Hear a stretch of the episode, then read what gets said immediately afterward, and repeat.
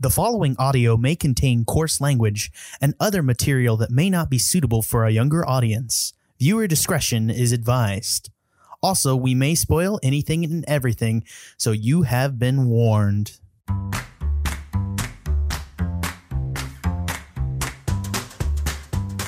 I'm Ben Howarth. I'm Jenna Rose. I'm Trevor Flynn. And I'm Jack Newman, and welcome to the Movie Gang Podcast. Oh my god, I love how big this group is! Yes, we are back to Bond. This week we're going into, we're out of the Roger Moore doldrums. I'm sorry, I love Roger Moore and I've defended him to the thing, but man, Long stretch. The, Long the end of Roger Moore. Oh, it's painful. It's painful. yeah. Today we're going to be reviewing The Living Daylights, the first of the two Roger uh, Dalton movies. Uh, yeah, this one is a little bit interesting. Again, produced again by Albert Broccoli and Michael G. Wilson, directed by John Glenn, screenplay by Richard uh, Maibaum, based on The Living Daylights by Ian Fleming, starring Timothy Dalton, Miriam Abbo, John Don Baker, uh, Art Malik, John Rice, John Rhys Davies. Jer- uh, sorry, I'm not going to go down that far down the list. Music was by John Barry. Alec Mills was the cinematographer. And I got a little bit of an intro to come in here. It's it. Going good so far. Okay. Summary British secret agent James Bond, played by Timothy, Timothy Dalton, helps KGB officer George, sorry, Georgi Koskov, such a James Bond Russian name, uh, defect during a symphony performance. During his debriefing, Koskov reveals that a policy of assassination assassinating defectors has been uh, instated by new KGB head Leonid uh, Pushkin. John Rhys Davies. But as Bond explores this threat, a counterplot surfaces involving a shady American arms dealer uh, and a pair of Russian assassins, uh, Necros and Kara Milovy. Sorry, this is a really badly done intro to this one. Sorry, I, I know what the Living Daylights is about, but man, that was that was some that was a rough. This is a rough summary. But let's go ahead and start. Start with you, Jenna. What did you think of the Living Oh Daylights? man, put me on the spot. Um, well, if it you know really gives a picture, I'm now on my fifth martini of the day. Beautiful. You're, you're, it, by license to kill, this is going to be amazing. You know, we gotta be really just so to do justice. I've done you know this is the fifth different type of martini, so I've tried to branch out. Um, Ooh. but I I don't know. It seems so corny, honestly. Like that's that's my initial take is it was kind of corny, obviously because it's Bond and the older Bond's like extremely sexist. Um but just corny. Like he he's a handsome Bond. I'll give him that. Yeah, it, it it does. It is like almost shocking the sex appeal, but like it is kind of like here's a wet piece of toast, and now like that is like the ending of Roger Moore, and now it's like, hey, yeah, sexy young man, full black hair. It's like Jesus Christ, oh, it's a sexual tiger. Virility. By comparison, it's just like oh, I didn't. I just like taking. I don't know. It's just like he took a shitload of Viagra and exploded out of Roger Moore's chest. That's not like how not he came to be. exploded out of his chest. Some he Greek myth you know shit there. parachuted down out of Roger Moore's chest. erected. Ew, erected come out on, of his Jack. chest like a no, chest. I'm parachuted sorry, I don't know. out of his chest. Come on, make Right, it right, absolutely. Got a tie yes. in. Okay. All right, let's go back. Let's go down the list here too. I just want to get a couple of first things. Uh, Peter, what did you think of this movie? Hmm, this movie.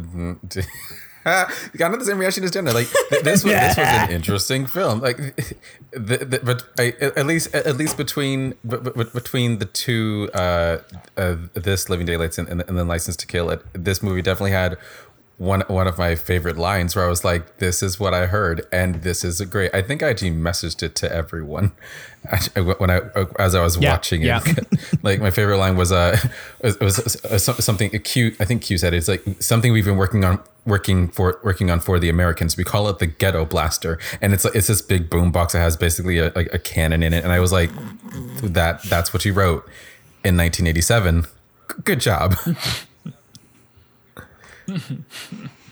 Yeah. Uh, Trevor.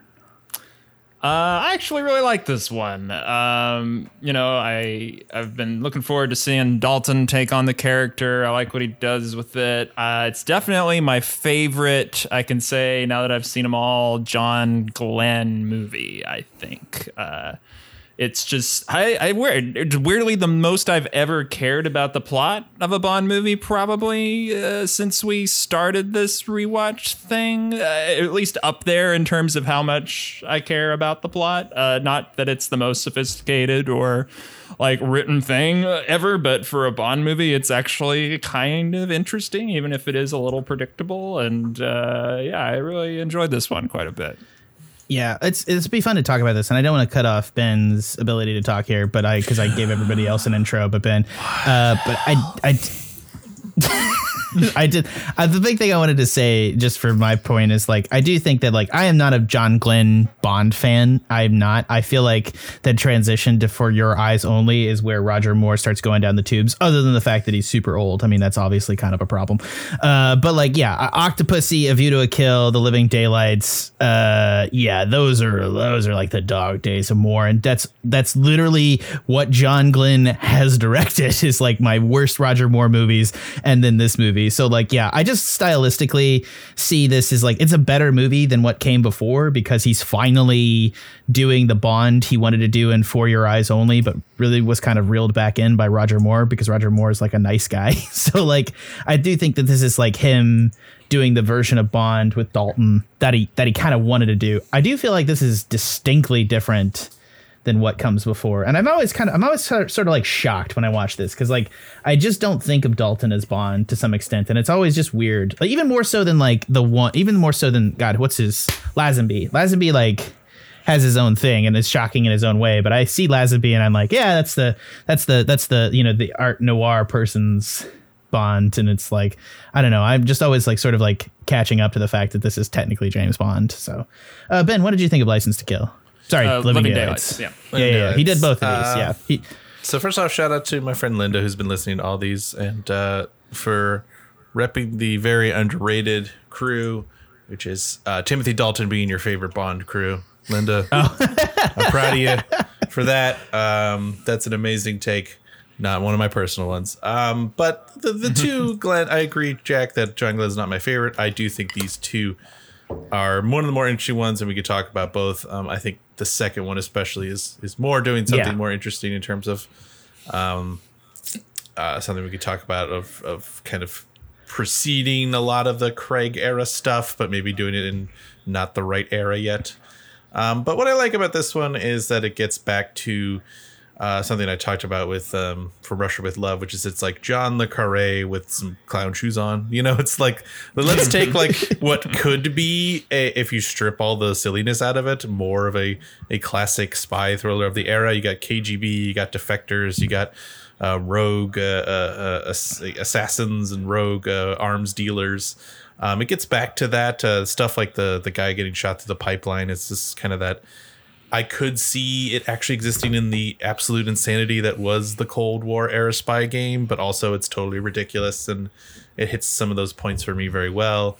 I do like Dalton a lot. He kind of purposefully said that he uh, wanted to uh, underplay a lot of it. He, he he he talked a lot in the press about how when he delivers his first Bond, James Bond, it's more offhanded. Um, granted, it's still in the era where he lands in a yacht with a beautiful woman he will then bang 10 seconds later. We're not past that at all. As Jenna says, this is not, uh, we're not anywhere near uh, uh, Craig levels of sophistication yet, but uh, th- there's steps towards it.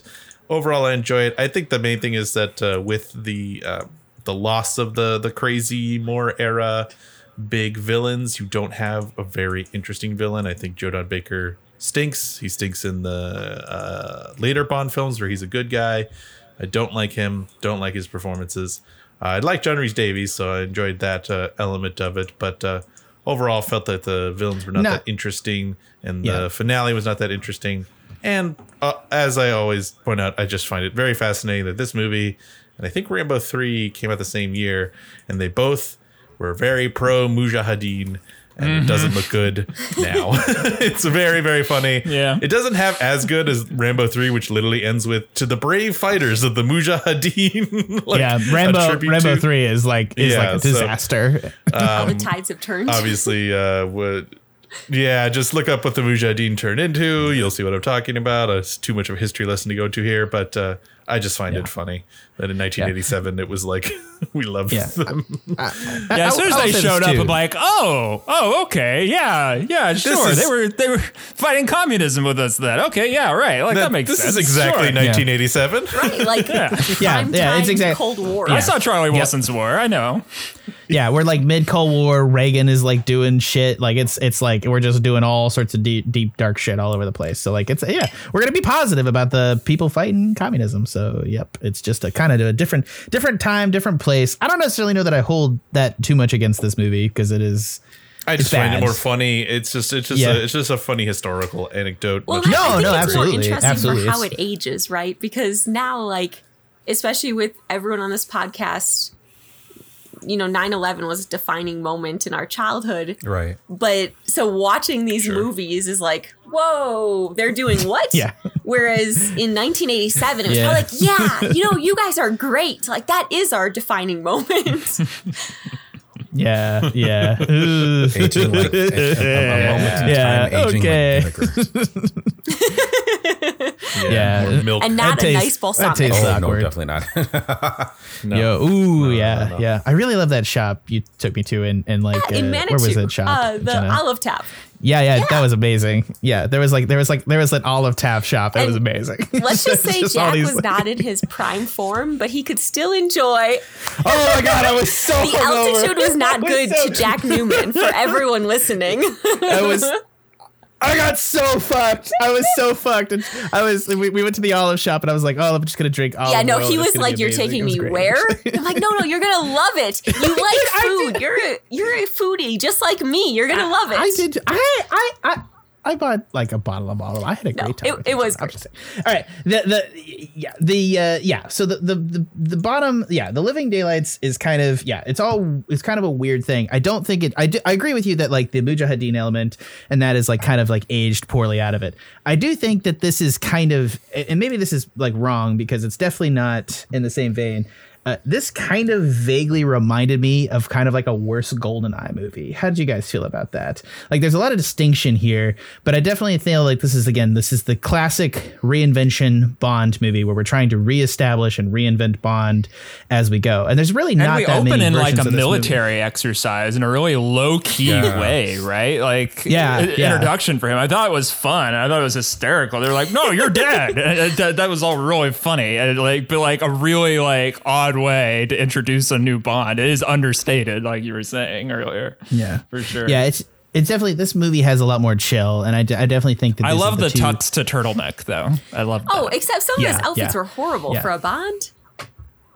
Like the the pantsuit that was bad. You know The what's 80s funny too? The late 80s fashion was not kind. Uh, At least he doesn't look like a dad like Roger Moore for the past five movies. Oh, With dude, he's. I'm, exceptions. I'm sorry, That's true. Timothy Dalton. In terms of like dad vibes on like stuff like Penny Dreadful, like he's totally dad. He's also one of the few Bonds that has only gotten Wait, hotter. you as he's think gotten Timothy older. Dalton has a dad vibe in Bond? Oh, No, no, no, not. In, well, Trevor. Trevor said that. I said as he gets No, older. I was talking he's about got- Roger Moore. I was like, I got a did not huge- get a dad yeah. vibe. You guys are weird. I, I will. I will say this. I do think this is the beginning of kind of the golden eye era move towards Bond as a dad's thing. And I think that's just the nature of the fact how old Bond is in 87. That the fact that this is like when like people like it's like we're, we're like young people liked Bond at a certain point. Now it's gotten old. So now like it's one of those things like maybe this is my perspective on James Bond, but I, like it was always my dad's thing. And he's like, we're going to watch a James Bond movie. And I was like, dad, can't we watch Die Hard again? No, we're going to watch James Bond. Like it's, it, it's, it's, it's like one of those things where it's just like, and maybe this is also like having a military dad because like I feel like everybody's military dad was like, we're gonna watch James Bond, son. You're not allowed to watch Die Hard. I don't know what I mean, is, like I don't think Bond was divide of my ever house. like cool when we were growing up. Yeah, if that's yeah. what you're saying. I, I It think was a that- different kind yeah. of cool. That's for Yeah, sure. no, I- most of our for me. introduction to Bond was Austin Powers. So, like, my introduction to Bond was it being on TNT and just kind of enjoying watching it in kind of pieces and no context, and and then Mm-hmm. Austin Powers making fun of it mercilessly. You know, Yeah, Yeah, which I, th- I think that's the thing too. Is I think that we we all have a different version of like an incoming point to bond, and for me, like that was Goldeneye with my dad, versus like yeah, I think I think kind of from this perspective with Daylights, is like I think this is there's a transition here from like the Corky Moore era to kind of like the kind of the Reaganomics era of Bond. Do you know what I mean? I don't want to Reaganomics, not Reagan? Yeah, I don't know. I, I just used I, I used the zeitgeist word. Shut up. I'm just confused. Nah.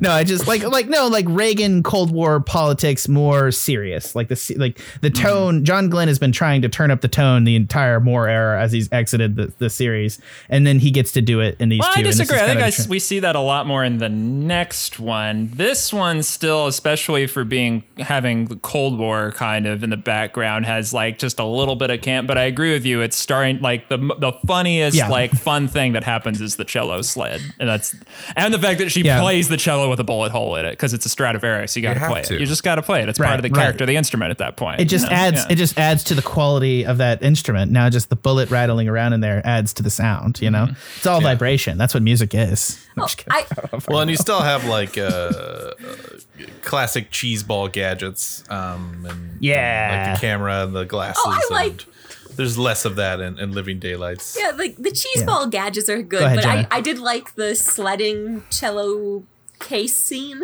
because it was hilarious. Like I'd seen earlier that critics liked at the it. time called the movie like mostly humorless, and I was laughing because it was so mm-hmm. ridiculous. Like it's a different kind of comedy. It's not sophisticated comedy, but it was hilarious to watch them sledding and like pushing themselves with the cello, like this And priceless being totally piece of serious. music. Yeah. Like we have to escape. This is how we're doing it.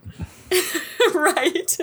Yeah, I, I, I just, I, I have to. I will, I will say this is like the transitioning between like the between like A View to a Kill and The Living Daylights is so startling to me. Like having actually watched that transition back to back for the first time, I was like, because I watched them pretty close together, and I was like, this is such a fucking different movie. like that's that's the A View to a Kill is just disastrous almost in certain and, and just like the setup, and it's just like it's all you know.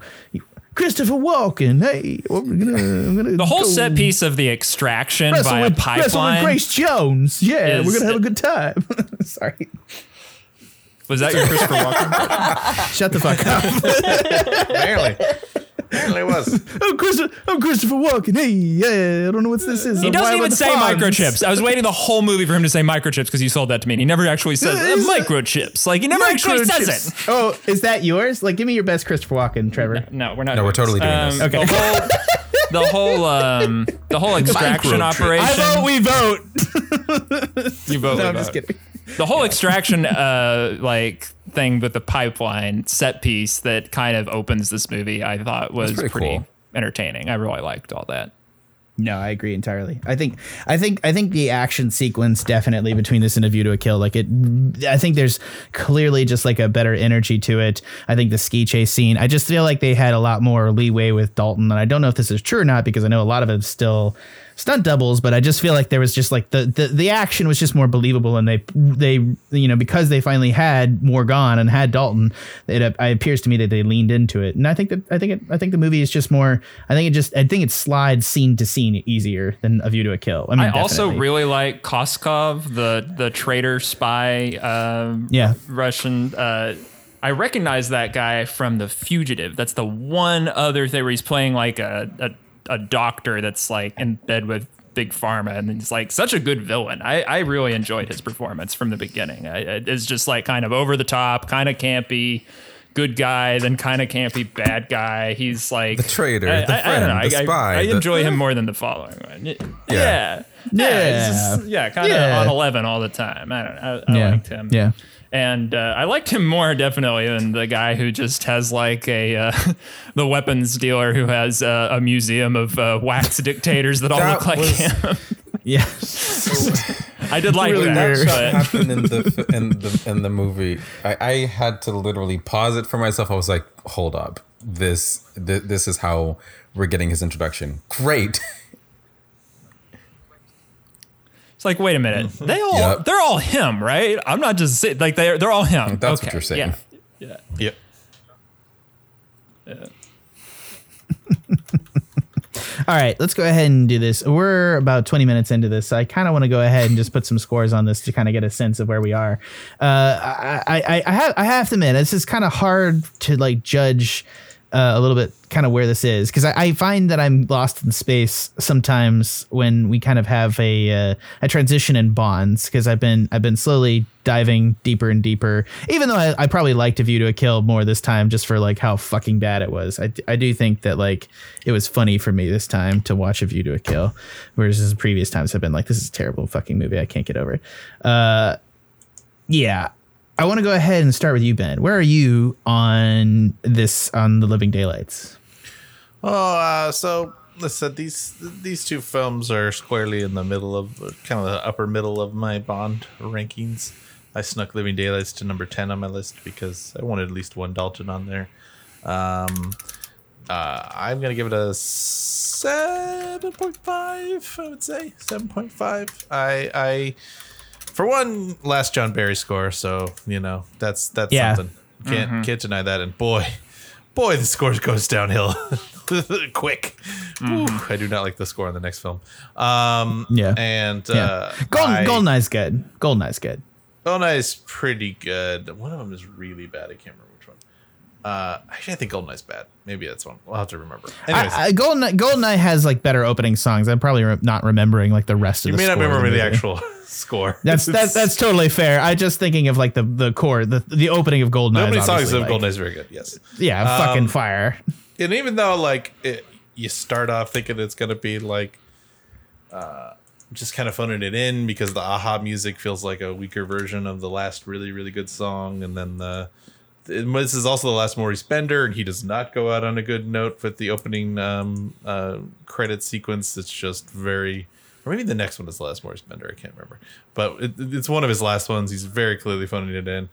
Um, but then after that, I think it's really good. I think the opening sequence, I think it's a great setup with the whole, uh, you know, he's doing training missions, but actually uh, there's an assassin going around. I think it's a great entrance to Bond uh, with the tactical neck. You know, that's probably his most iconic look in this film. Um, I think Dalton carries himself really well. I think he was probably one of the best in terms of like just getting his take on the character so quickly. You know, I think he really came into it knowing exactly what he would do. Obviously, he's coming after um, three bonds, clear- but two very iconic, famous bonds. You know, I think he was thinking about it for a long time, and uh, I think he has a, a great element to it. I like all the the communist. Uh, uh, it's kind of our last great uh, KGB movie um, because by the time they get back to the KGB, they're done. Which Goldeneye's good for that reason too. It's a good post KGB movie or post uh, Soviet Union movie, I, should say. But um, uh, I I enjoyed those elements a lot. Um, I think it just kind of falls apart towards the end. And uh, particularly, I just don't think Joe Dacre is a good enough villain. But overall, I, I, I find I really enjoy when I come back to this one. It's one I uh, forget about, but really enjoy coming back to. Uh, so 7.5 for me. Yeah, seven point five. Okay, yeah, and I, I, I gotta, I gotta say, like, um, we're gonna, I'm, I'm gonna let other people talk because I've talked enough. oh, and I Uh, just want to say that uh, uh, John Rhys Davies gets one of the cooler "I'm gonna kill you" lines in a movie, which is uh, where he says, send it back to Moscow in a diplomatic bag." Yeah. That's pretty. Cool. yeah, it's fun. Peter, Um, I'm gonna give this a six point five. No particular reason. Like I, I, th- I thought, I thought it was just a good, and an, a good, enjoyable Bond film. I thought, I, I thought Dalton did a good job. I, I actually, I actually did manage to, uh, ma- ma- manage to watch um a, a, View- a view, a view to kill after after y'all recorded for that because because I was late on that. So I, I did manage to go back to watch it.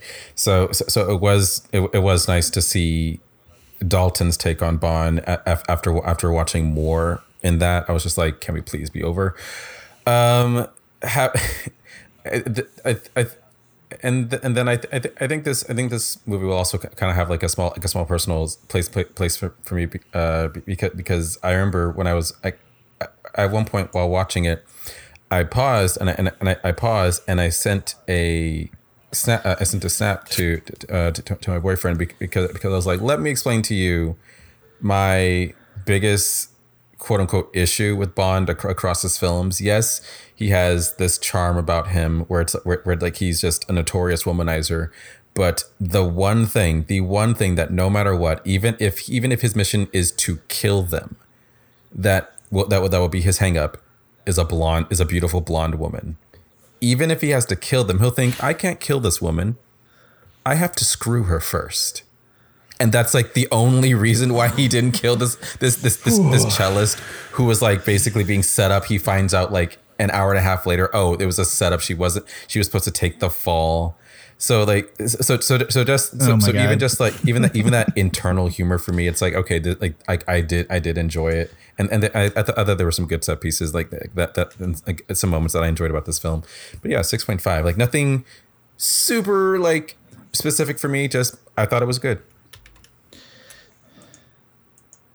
Can I Uh, go Jenna. next? Uh, okay. Oh, oh, uh, I mean, wait, I said Jenna. Uh, You want to cede to Trevor? Okay, sorry. I feel. Go ahead, Trevor. I just I feel I need to respond directly to what Peter said because he's the only, he's the only other person who's talked about the plot of this movie, and I agree with him so much that like No one is talking about the plot of this movie in 30 minutes. What the fuck are you talking about? this is the this is the best fucking plot there's been in a James Bond movie throughout this whole thing. I'm sorry, and he's right. It is this dumb meta narrative thing, and you see it on the poster. It's like, oh, is Bond gonna shoot a lady? And it is. It's so dumb, but then they go out of their way to justify it and make it into like the fucking core thing and the twists of the plot. And they even bring the opening back into it, where the whole thing in the opening is that they're firing blanks. And it's just a mind fuck for me that the opening actually somehow thematically connects to something in a Bond movie, which has never happened before that I can remember anyway, at least up to now, for the most part.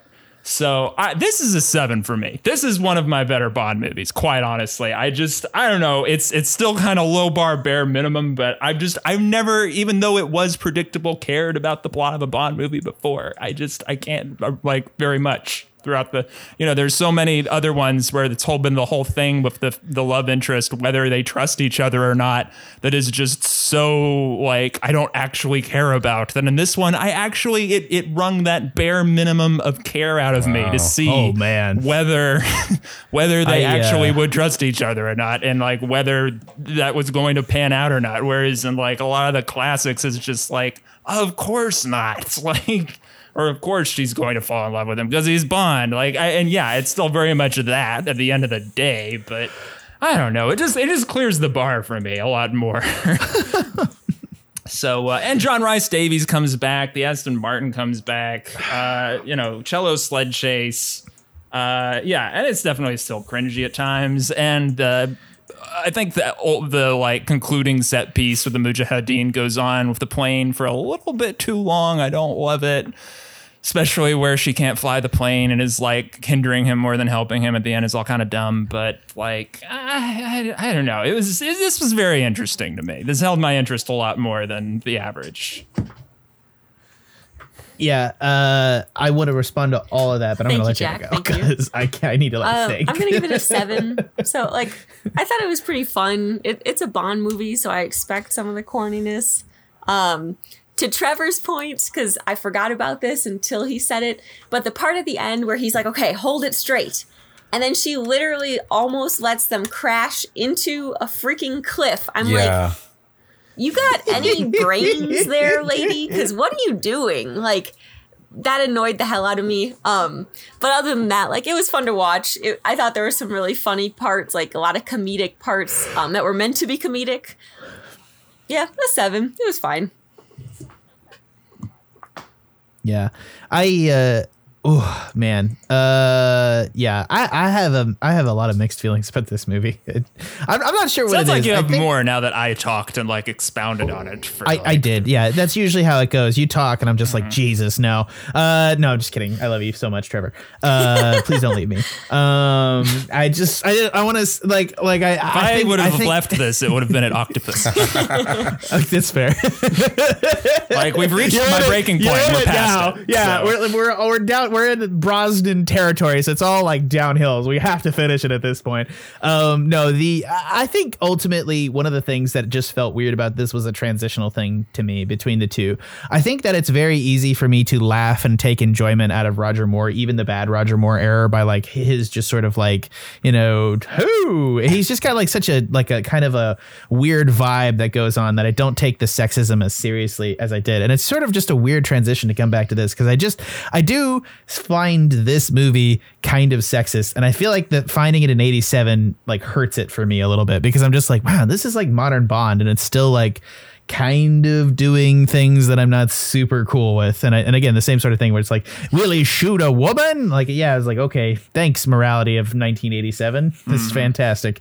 Uh, I, I don't know. I, I, de- I definitely, I, I, I I agree that there's like more plot going on too, but I find, unfortunately, Trevor, that it's majorly for me for like a detriment to the movie. And it's just like, I just, I don't know. This is a very different Bond.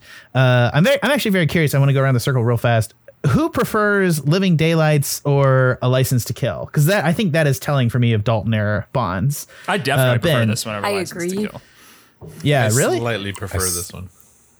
I Slightly prefer this License one. To kill.